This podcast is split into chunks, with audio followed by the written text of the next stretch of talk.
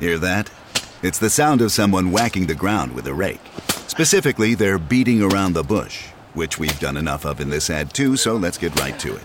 The new Moneymaker scratch off from the Ohio Lottery doesn't beat around the bush. Money Maker. Play the game and you could win money, up to $2 million. With more than 88 million in prizes ranging from 50 to $500, Moneymaker cuts right to the cash. Lottery players are subject to Ohio laws and commission regulations. Play responsibly. Due to the graphic nature of this cult's crimes, listener discretion is advised. This episode includes discussions of material that some people may find offensive. We advise extreme caution for listeners under 13. April 1978, approximately 6 a.m. Kristen Skedgel, a first year recruit with the Way International's Way Corps leadership program, was getting dressed when her door burst open. Her Corps leader stormed in wearing military fatigues. He shouted at Skedgel and the other followers that their spiritual leader, the doctor, had ordered them to conduct an exercise of extreme national security. Any mistakes could lead to the destruction of the Way Corps or the entire United States. Moments later, Skedgel and the others were marching through the muddy Kansas countryside with no idea where they were going or what the doctor would command when they reached their destination. She only knew that the weight of the world was on her shoulders, and for the doctor, she was willing to fight to her death.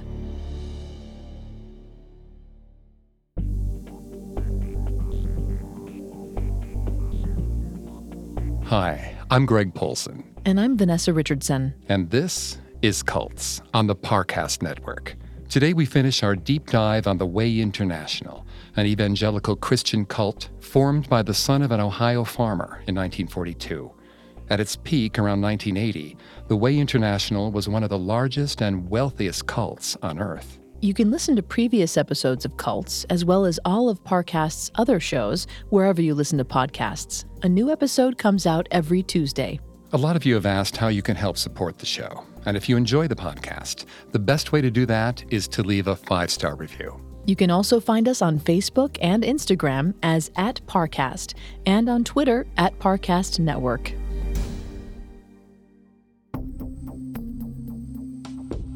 The Way International began as a biblical research and teaching ministry in Payne, Ohio in 1942. It was founded by Victor Paul Wierwille, a disgruntled pastor of the Evangelical and Reformed Church, who believed that God had shown him biblical secrets from the first century AD. Last week, we talked about V.P. Wierwille, his upbringing, his psyche, and how historical circumstances helped transform him into an international spiritual phenomenon. Today, we'll be taking a closer look at the cult and some of its members, exploring how Wierwille's paranoia and institutionalized methods of control ultimately led to the cult's demise. Wierwille began his career in 1941 as pastor of a small evangelical and reformed church in Payne, Ohio. He was 25 years old and married to his high school sweetheart, Dotsie, with whom he had two young children. Within months, it became clear that Wierwille wasn't cut out for the traditional ministry. He often argued with church authorities and was so disappointed by his congregation's lack of enthusiasm that he wanted to quit. Vanessa's going to take over on the psychology here and throughout the episode. Please note that Vanessa is not a licensed psychologist or psychiatrist, but she has done a lot of research for this show. Thanks, Greg. Wierwille said he was disillusioned early on in his career because his congregation didn't have enough faith in him, the fact that he expected to be admired after only a few months in the ministry suggests that he may have had an unrealistic sense of superiority, what psychologists refer to as grandiosity. According to Dr. Elsa Ronningstam, grandiosity is a need for praise and recognition disproportionate to one's actual achievements. Not only is it a key component of narcissistic personality disorder, a disorder common among the cult leaders we've discussed on this show, but in some cases, grandiosity may also be linked to paranoia. We'll hear more about that later in this episode. Despite these inauspicious beginnings, Wierwille didn't give up his day job right away. Instead, on October 2, 1942, he told God in a prayer that he was going to quit the ministry unless God gave him some real answers. According to Wierwille, The threat paid off. Not only did God answer, but Wierwille claimed he responded out loud, promising to teach Wierwille biblical truths that had not been known since the first century AD.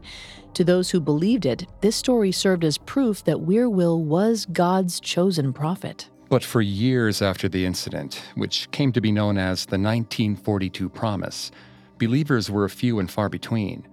By 1957, Wierwille had only gathered a dozen followers, fewer than one for each year of his ministry. So he decided to amp up his marketing efforts by collecting his teachings into an audio course called Power for Abundant Living. Power for Abundant Living, or PFAL, taught that conventional translations of the Bible were inaccurate and that a new interpretation, which Wierwille alone could provide, would give believers the power to experience spiritual gifts, such as the power of healing and speaking in tongues. In 1967, Wierwille took his audio course a step further.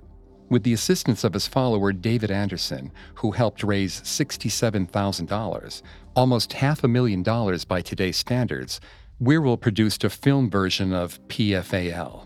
This 36 hour course featured Wierwille sitting in a chair talking about the principles of the Way.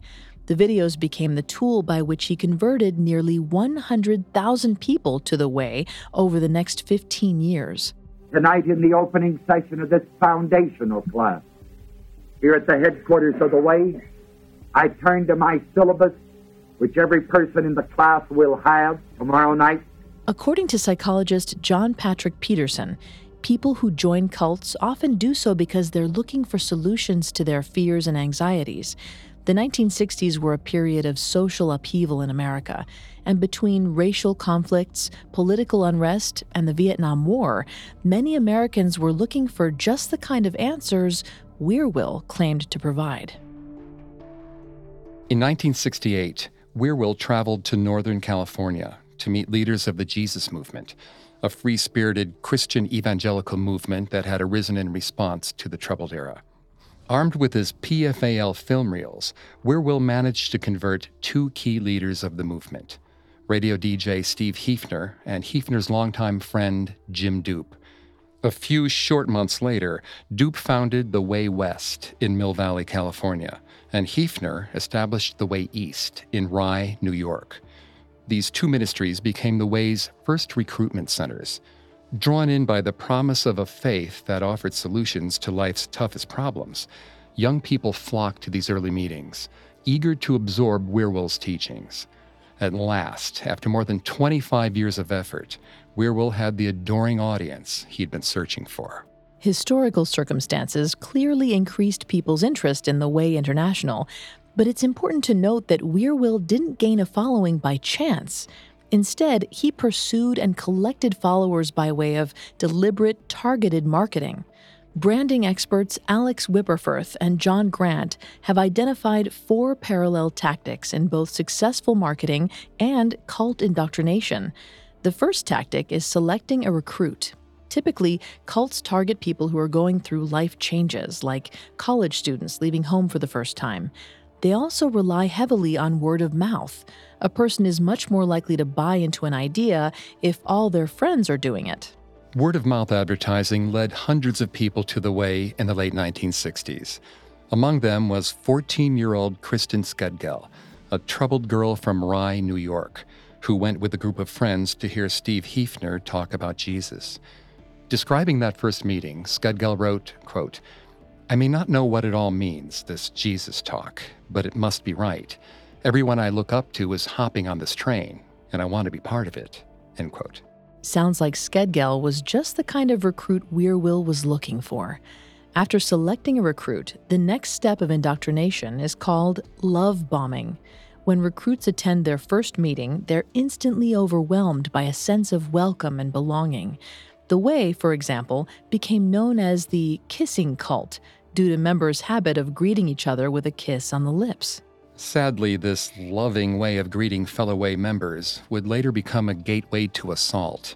Many female ex members of the cult recall the shock they felt when male cult members, including Wierwille and his older brother Harry, both in their 60s, used the kiss as an excuse to force their tongues into women's mouths. That's a far cry from loving. But assaults like this rarely, if ever, occurred during the love bombing stage. Instead, they occurred after the final two steps of indoctrination, by which time the women had been brainwashed to believe that such behavior was acceptable. Wipperfurth and Grant refer to these two final steps as baiting the hook and matriculation. Baiting the hook in both advertising and cult behavior means offering a recruit something good up front to reel them in and make them a lifetime customer. Charlene Edge, who joined the Way in 1970 and spent 17 years as a ministry leader, wrote a detailed account of how this tactic worked in her memoir, Undertow. According to Edge, she was recruited in 1970 by a young man at her college named Doug. Doug caught her attention by claiming his spiritual leader had taught him how to perform miracles. When Edge naturally wanted to know more, Doug invited her to a friendly gathering and Bible study. Edge went to the meeting where she found the atmosphere welcoming and casual. Just as Bible study was about to begin, however, the gathering was interrupted by a commotion at the door. Doug walked in with two players from the college football team. One of the players, Gerald, had his arm in a sling. Edge overheard whispers that Gerald had broken his collarbone during the game that night, and that the other football player had just miraculously healed it in the parking lot. Doug told Charlene that he had seen it happen and described the healing so vividly that she believed him. This was a prime example of what psychologist Robert J. Lifton calls mystical manipulation. Meeting coordinators used the football game, which attendees knew had actually taken place, to design a coincidence that appeared to prove their claims of divine power. By introducing recruits to an injured man who had just been miraculously healed, way leaders gave people like Charlene the false impression that everything they did was sanctioned by God. Obviously, not all recruits took the bait. Those who didn't weren't invited back. But for those who did, like Charlene and thousands of others, there was one final step to becoming part of the way. This step, referred to as matriculation, is an intense, isolating period in which recruits are broken down and rebuilt as believers. For initiates of the way, this process took place through PFAL. PFAL was mandatory for anyone who wanted to become a true member of the way. Students were required to pay for the course and to complete it on schedule in a closed group setting. Basically, what this meant was that they were shut into a dark room and made to listen to Wierwille's voice for three hours a day, six days a week. Local way leaders had strict orders from Wierwille not to run the course until a certain number of students had signed up. In Edge's case, 20. So, after convincing initiates that PFAL could give them mystical healing powers, group leaders made it temporarily unavailable thereby increasing its perceived value and forcing initiates to start recruiting others before they had taken a single class. The tactic went over like gangbusters. In 1969, 380 people took PFAL at $40 a person. In 1970, the number doubled. By 1983, the Way claimed that over 100,000 people had taken the course worldwide. And in 1984, they reported an income of $27.1 million, nearly $65 million today. For people interested in the way, PFAL served as a rite of passage, but their obligation to the ministry didn't stop there. In 1970, Wierwille began offering additional courses, such as Dealing with the Adversary, Christian Family and Sex, and Advanced Power for Abundant Living. He also created an international missionary program called Way Over the World, or WOW. And for the truly devoted, Wierwille designed the most intense indoctrination program of all, the Way Corps. The Way Corps began in 1970 as a two year training program for a select few men and women who Wierwille deemed worthy of learning God's deepest secrets. Participants were required to devote themselves entirely to the year round program financing their own participation through sponsorship or private funds. A typical day in the Way Corps meant getting up at 4 a.m., doing physical fitness training, breakfast, manual labor, Bible and language studies, meetings with Wierwille, and research and study until midnight. Ironically, although Wierwille was known for dodging farm work as a kid, he was adamant about the manual labor component of the program. The point of these tough chores and 20 hour days was supposedly to prepare followers for leadership roles in the ministry. But the militaristic discipline, sleep deprivation, and mandatory groupthink served an additional purpose brainwashing. According to psychologist Robert J. Lifton, brainwashing, formally called coercive persuasion or thought reform, occurs in two basic stages confession and re education. During the confession stage, recruits are coerced into denouncing their past lives, often including family and friends. While the Way officially said they had no interest in separating people from their families, Way Corps trainees had to live at headquarters. They were kept so busy they couldn't have communicated with outsiders even if they wanted to. And once Wierwille had perfected the training program, few tried. Nearly all the Way Corps trainees reached the second stage of thought reform, re education. Cut off from their past, they were taught a new way of thinking consistent with the cult's beliefs. According to Lifton, the goal of re education is total control. Wierwille's Way Corps was much more than a leadership program. It was a training facility designed to transform thinking individuals into mindless participants in religious fraud. It was from this pool of recruits that Wierwille would go on to select his closest disciples, those who would serve as his bodyguards, soldiers, and sex slaves. We'll learn more about this elite group of recruits in a moment. Now, back to the story. The Way International began its first real ascent in 1968 when its founder, VP Wierwille, was 52 years old. The 1960s were all about free love, and with a blossoming crew of wide eyed young people running around the farm, it's not surprising that Wierwille's thoughts began to turn to sex. Earlier in his ministry, Wierwille avoided the subject of sex in his teaching. Maybe because his following consisted of a handful of old timers from rural Ohio. But as the way grew from a few members to a few thousand, Wierwille climbed onto the free love bandwagon.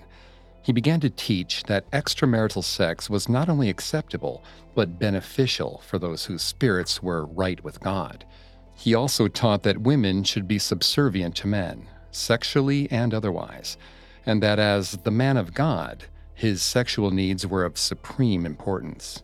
As with many other cult leaders we've discussed on this show, Wierwille's teachings on sexuality led to rampant abuse of the cult's female members. Wierwille claimed a divine right to choose any woman he wanted from the Way's ranks, and he encouraged other men in the cult to do the same. As for the women, Wierwille exploited their faith to shame them into giving him and other men in the cult sexual favors.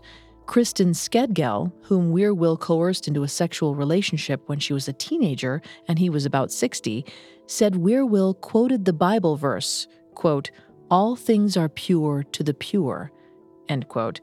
In other words, if Skedgel or any other woman felt uncomfortable having sex with him, it was because she was impure, not Wierwille.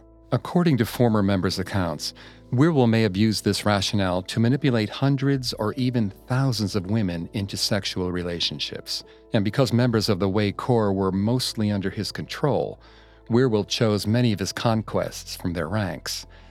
Skedgel describes a period in the mid 1970s when Wierwille's motor coach practically had a revolving door. Women in the Way Corps would go in, service their leader, and go back to work without saying a word. One of the reasons for this mandatory silence could be that Wierwille was married. His wife, Dotsie, was a strong, intelligent woman who had stood by him for more than 25 years while he struggled to establish himself as a spiritual leader. She had even worked to support Wierwille while he was getting his Master of Theology degree from Princeton Theological Seminary. Dotsie seems to have been slightly removed from the inner workings of the ministry. She's often depicted as little more than a shadow arriving to welcome recruits to headquarters, providing a meal, and then fading into the background. So maybe Wierwille kept his infidelity a secret to protect her, and it's even possible she really didn't know. However, in a heartbreaking story recounted in Karl Kahler's memoir, The Cult That Snapped, a former member dubbed Anne Informant suggests otherwise. Anne was a graduate of the 11th Way Corps. In the late 1970s, she was raped by the region coordinator and reached out to Wierwille to report the attack. Wierwille invited her into his motor coach to talk it over. When she got there, she found the doctor waiting for her, stark naked. He greeted her with the phrase, quote, Do you like to swallow? End quote. Then Mrs. Wierwille walked in. Anne and the doctor were in the back of the motor coach. Wierwille told Anne not to move and to keep quiet, but instead, Anne walked out, right past Wierwille's wife. Later, Anne went to Mrs. Wierwille and promised that she had done nothing with Doctor. In response, Kahler recounted, quote, Mrs. Wierwille never said a word. She just reached across the desk, took Anne's hand, and wept in silence, wiping her eyes with one tissue after another. End quote. By the time Anne, informant, or anyone else got close enough to Wierwille to be selected as his sexual partner, they had already gone through an extensive indoctrination process. But just in case anyone was tempted to kiss, or be kissed, and tell, Wierwille came up with another idea to keep his secrets safe the lockbox. Wierwille depicted the lockbox as a special gift for his followers. If anyone needed to get something off their chest, they could tell the doctor about it, and he would put it in his lockbox, to which he said there was no key. The lockbox, in other words, was like a confessional. Wierwille said the lockbox was a way for followers to safely confess their sins, but in reality, it was a concept used to silence them. Numerous women state that after having sex with them, Wierwille would tell them to put this in their lockbox, in other words, to tell no one. Memories of abuse weren't the only things Wierwille wanted to keep secret. Throughout the 1970s, as the Way's membership grew into the tens of thousands and their revenues into the tens of millions, so did public scrutiny from the media, law enforcement, and the IRS. Wierwille grew increasingly paranoid of various groups which he believed were out to destroy the Way. These groups included everyone from Jewish people and gay people to the Illuminati. Most of all, Wierwille feared and vilified communists. He believed a communist takeover was imminent, and when it occurred, the Way would come under direct attack. This meant his followers had to be ready. In the mid 1970s, Wierwille began holding top secret meetings in the farmhouse basement late at night. In these meetings, Wierwille would work himself into a drunken rage, railing against his enemies and calling on the Way Corps to do whatever it took to save the ministry. This included stockpiling dry goods and weapons, as well as attending firearms training, which Wierwille introduced as a mandatory component of the Way Corps in 1977. Wierwille also ordered the creation of multiple wilderness camps across the United States. He claimed the camp's purpose was to teach Way followers basic survival skills. But in fact, they were paramilitary training grounds designed to prepare followers for a communist invasion. In 1975, Way Corps graduate L. Craig Martindale and Way West founder Jim Doop were chosen alongside several others to participate in a top secret wilderness camp. To get there, they had to hitchhike over 2,000 miles from the Way's Ohio headquarters to a remote location in the Sierra National Forest. Upon their arrival, they were surrounded by men wearing army fatigues and carrying rifles. These armed guards marched the participants into what Doop later described as concentration camps wire cages where they were given copies of Marx's Communist Manifesto and told the only way out was to sign a paper denouncing Jesus Christ. Wire cages, armed guards, forced confessions. Even for a man who hates communists, this feels a little extreme. Believe it or not, that wasn't the worst of it. Martindale and his cohorts at least had a sense of what they were getting into. Not all Wierwille's followers did. In April of 1976, Kristen Skedgel was training with the Way Corps at the Way College in Emporia, Kansas. She was getting ready for breakfast one morning when the Corps leader burst into her room wearing army fatigues and shouted at everyone to grab their backpacks and move out.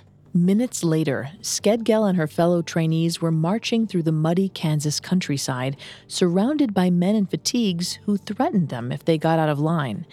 No one told them where they were going or how long they would be there, and recruits were not allowed to ask questions.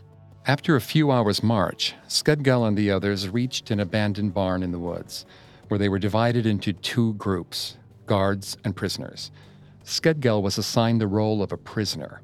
For the next several days, she was subjected to exposure, forced labor, and starvation, just as if she really were a prisoner of war. As for the guards, their role was easier than Skedgel's, but perhaps no less bizarre. They stayed in shelters built by the so called prisoners and fired guns into the air to keep everyone in line. They were also instructed to threaten to kill the prisoners or their beloved doctor if anyone refused to obey orders. After several days of forced labor and intensifying threats, one of the prisoners snapped.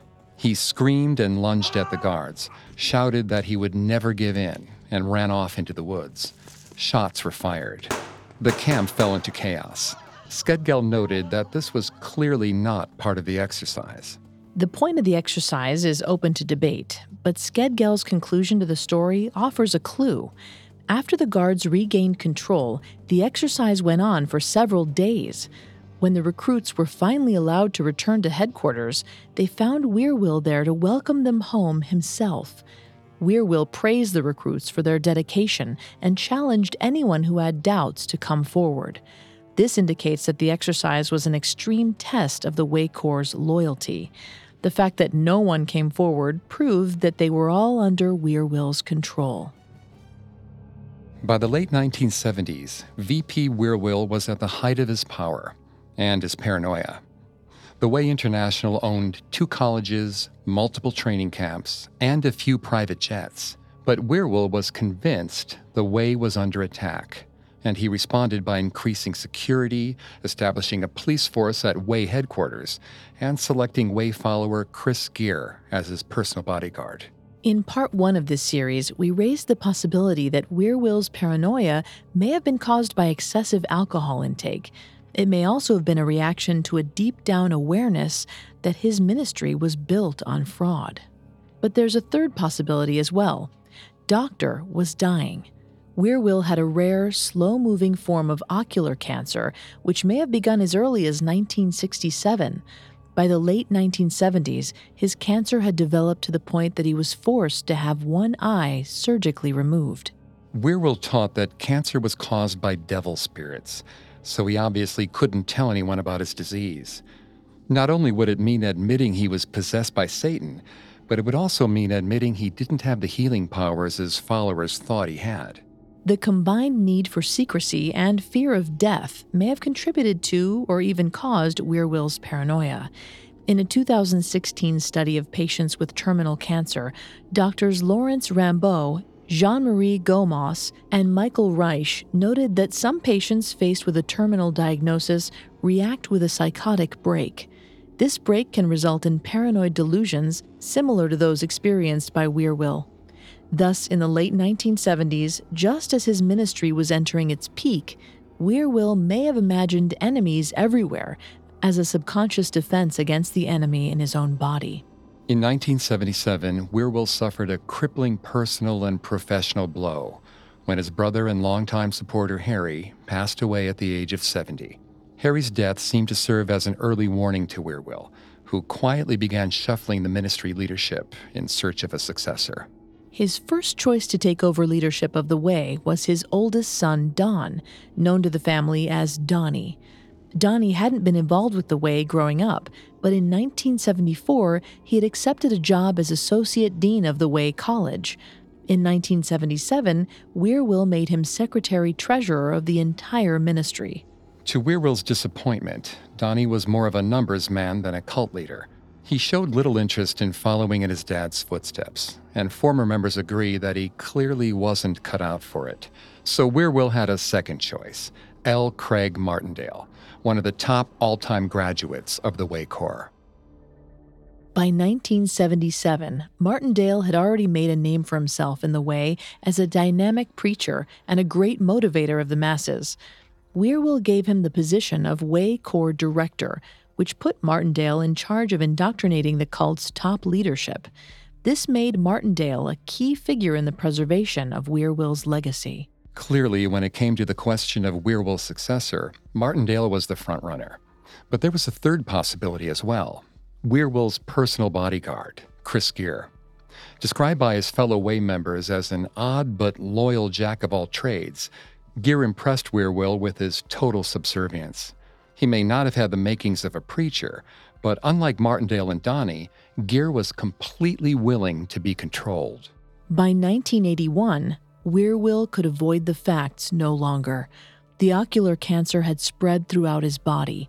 No longer able to keep up with the physical demands of the ministry, Wierwille had to decide who was the best man to take his place his son, his protege, or his most faithful disciple. Donnie, Martindale, and Geer. These were the three men Wierwille considered worthy of carrying his legacy into the future. But the trouble was, Wierwille's legacy was based on secrets, exploitation, and lies. And the very men he had chosen to protect it were about to tear his cult apart. We'll watch these three men battle for the top in just a moment. Now back to the story. Loy Craig Martindale was born on November 4, 1948, in the old trading post town of Bartlesville, Oklahoma. He was raised in the Baptist church and discovered the way while attending the University of Kansas around 1970. Like Wierwille, Martindale was a passionate sportsman. He played college football and even competed in the 1969 Orange Bowl. His love of sports would have a powerful impact on his time in the way. Martindale joined the Second Way Corps in 1972 and quickly became known as a brilliant speaker and a fanatical devotee of Wierwille's teachings. In addition to attending Wilderness Camp in 1975 and becoming director of the Way Corps in 1977, Martindale was such a staunch advocate of Wierwille's sexual policies that many former members claim he abused more women than Wierwille himself. As Martindale climbed the ministry ranks at headquarters, Chris Geer, his polar opposite, was slowly ingratiating himself into the way leadership in Rye, New York.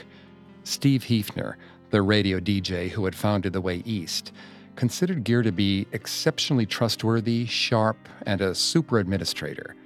Administrator being a code word in the Way for someone who lacked a gift for public speaking. Around 1977, Wierwille chose Geer to be his personal driver and armed bodyguard. By this time, Wierwille was living in the motor coach and conducted most of his business there, including his sexual trysts with female followers. As Wierwille's driver, Geer became his leader's personal lockbox, the keeper of Wierwille's darkest secrets. Wierwille found Geer's loyalty endearing, but ultimately he decided it wasn't enough to make Geer a man of God. On October 2, 1982, the 40th anniversary of the 1942 promise, Wierwille officially named L. Craig Martindale president of the Way International. Martindale took to the role of cult leader like a fish to water. Already revered as an exceptional preacher, Martindale adopted Wierwille's practice of reinterpreting the Bible to suit his own needs. He borrowed a biblical phrase Wierwille had once interpreted as athletes of the Spirit, and began to claim that this was the most accurate translation of a phrase often used to describe God's followers. Martindale's claim that the Bible calls believers athletes of the Spirit had no basis in fact. But then again, neither did many of Wierwille's teachings.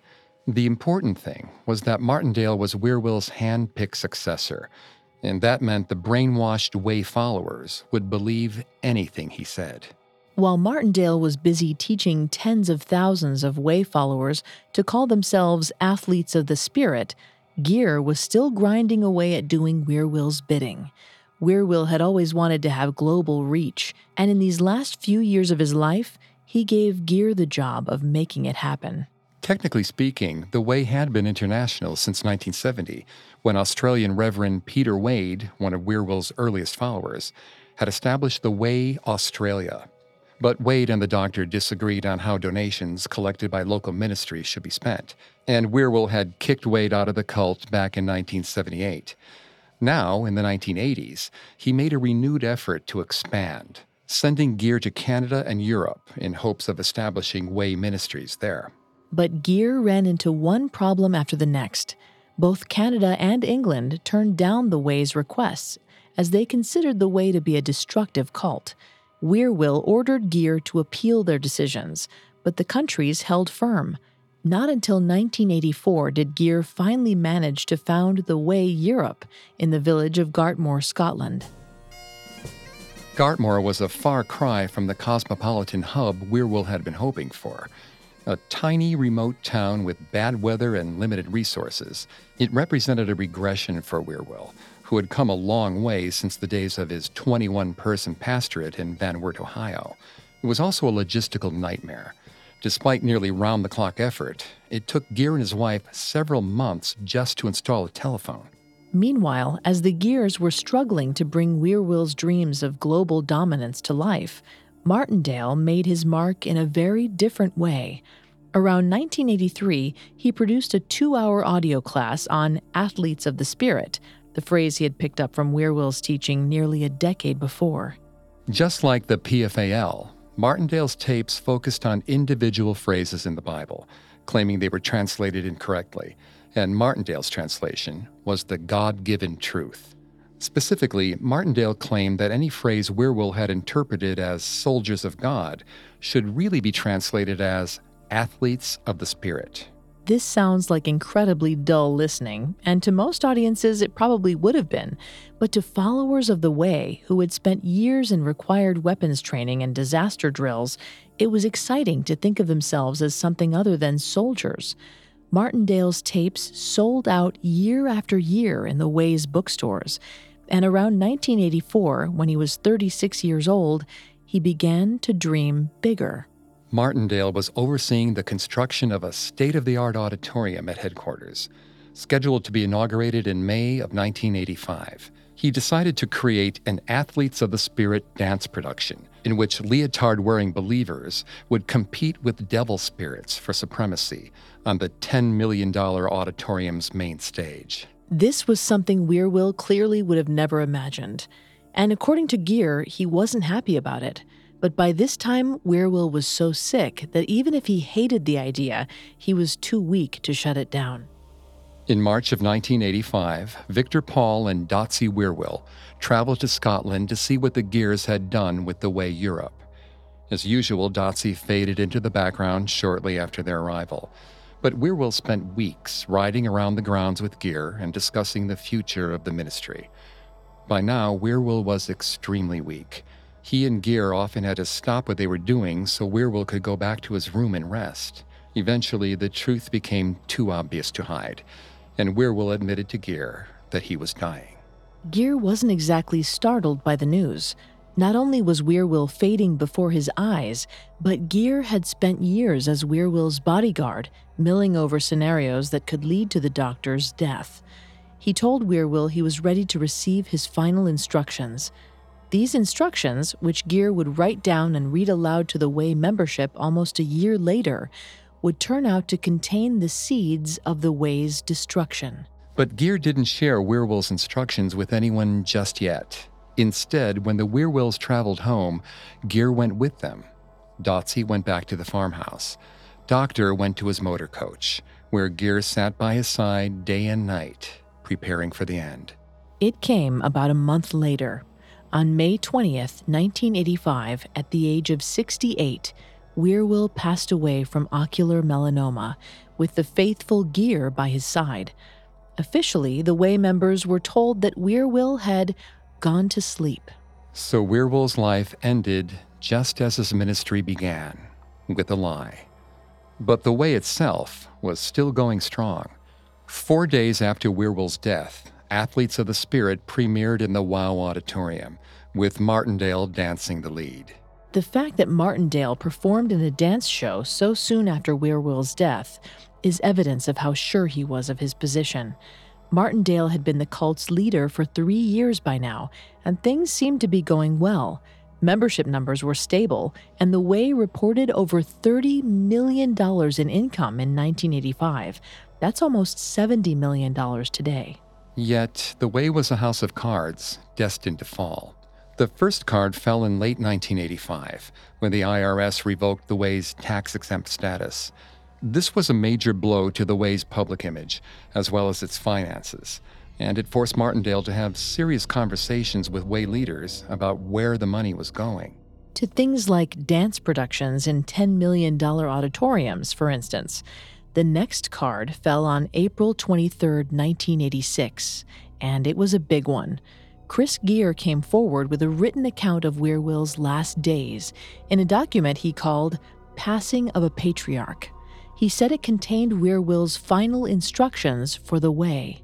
Martindale agreed to let Geer read Passing of a Patriarch aloud on Way Corps graduation night, another sign that he had no idea trouble was coming. Geer's speech was broadcast to Way groups all over the country. He quoted the doctor directly, saying that Martindale, Donnie, and Wierwille's best friend, Howard Allen, had all betrayed him. Wierwille said, quote, Today, the way harbors more hypocrites than believers. I would say there is almost no one at the top levels that you could really trust. End quote. Former members have described these words as a bomb going off in the auditorium. Charlene Edge said no one spoke or even moved for several minutes after Geer finished reading. The membership sat in stunned silence, unable to react to what they had just heard. To understand why Geer's paper had such a devastating impact on the way, it's important to consider how conditioned cult members were to believe that their leaders were infallible. Wierwille was the man of God, and he had personally selected Martindale to take his place.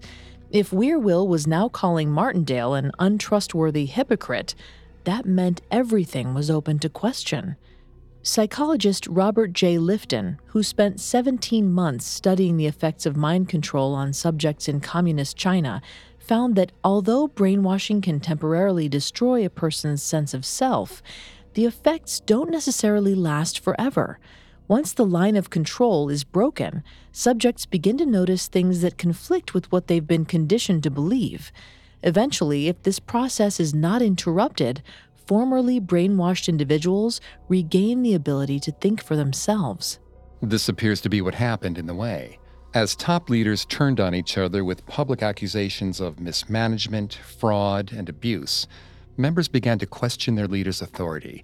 And without a single overpowering voice telling members what to believe, nothing prevented them from realizing that the way was not the divine solution it was cracked up to be.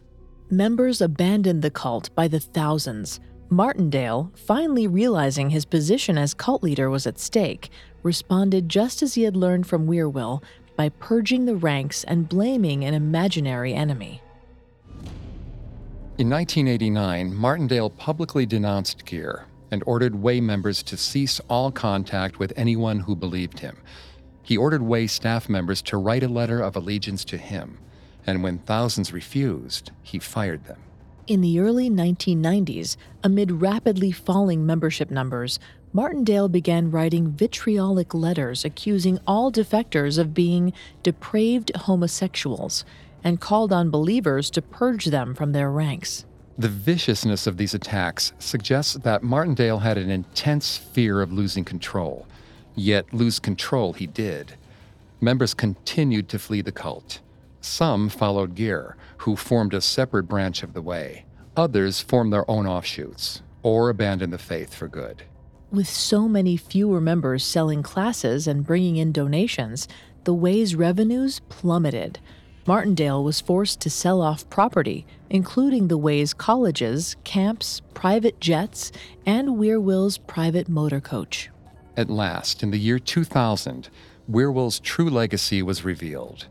Former members Paul and Fern Allen sued L. Craig Martindale and several of the remaining Way leaders for $54 million, accusing them of a pattern of corrupt activity, including acts of theft, fraud, coercion, assault, and rape.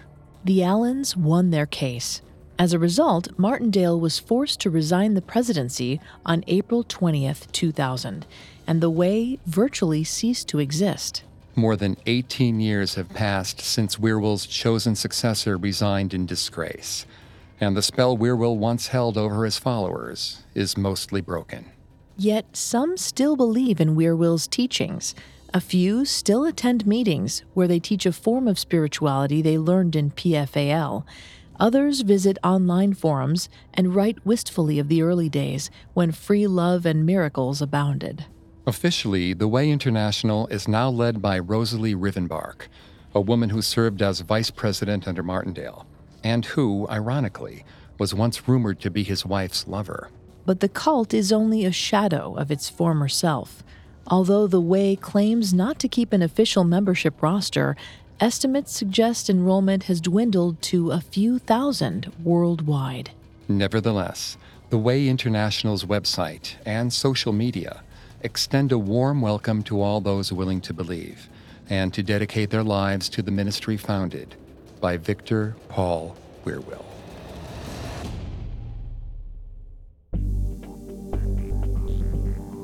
Thanks again for tuning into Cults. We'll be back next Tuesday with another episode. Some of you have asked how you can help the show.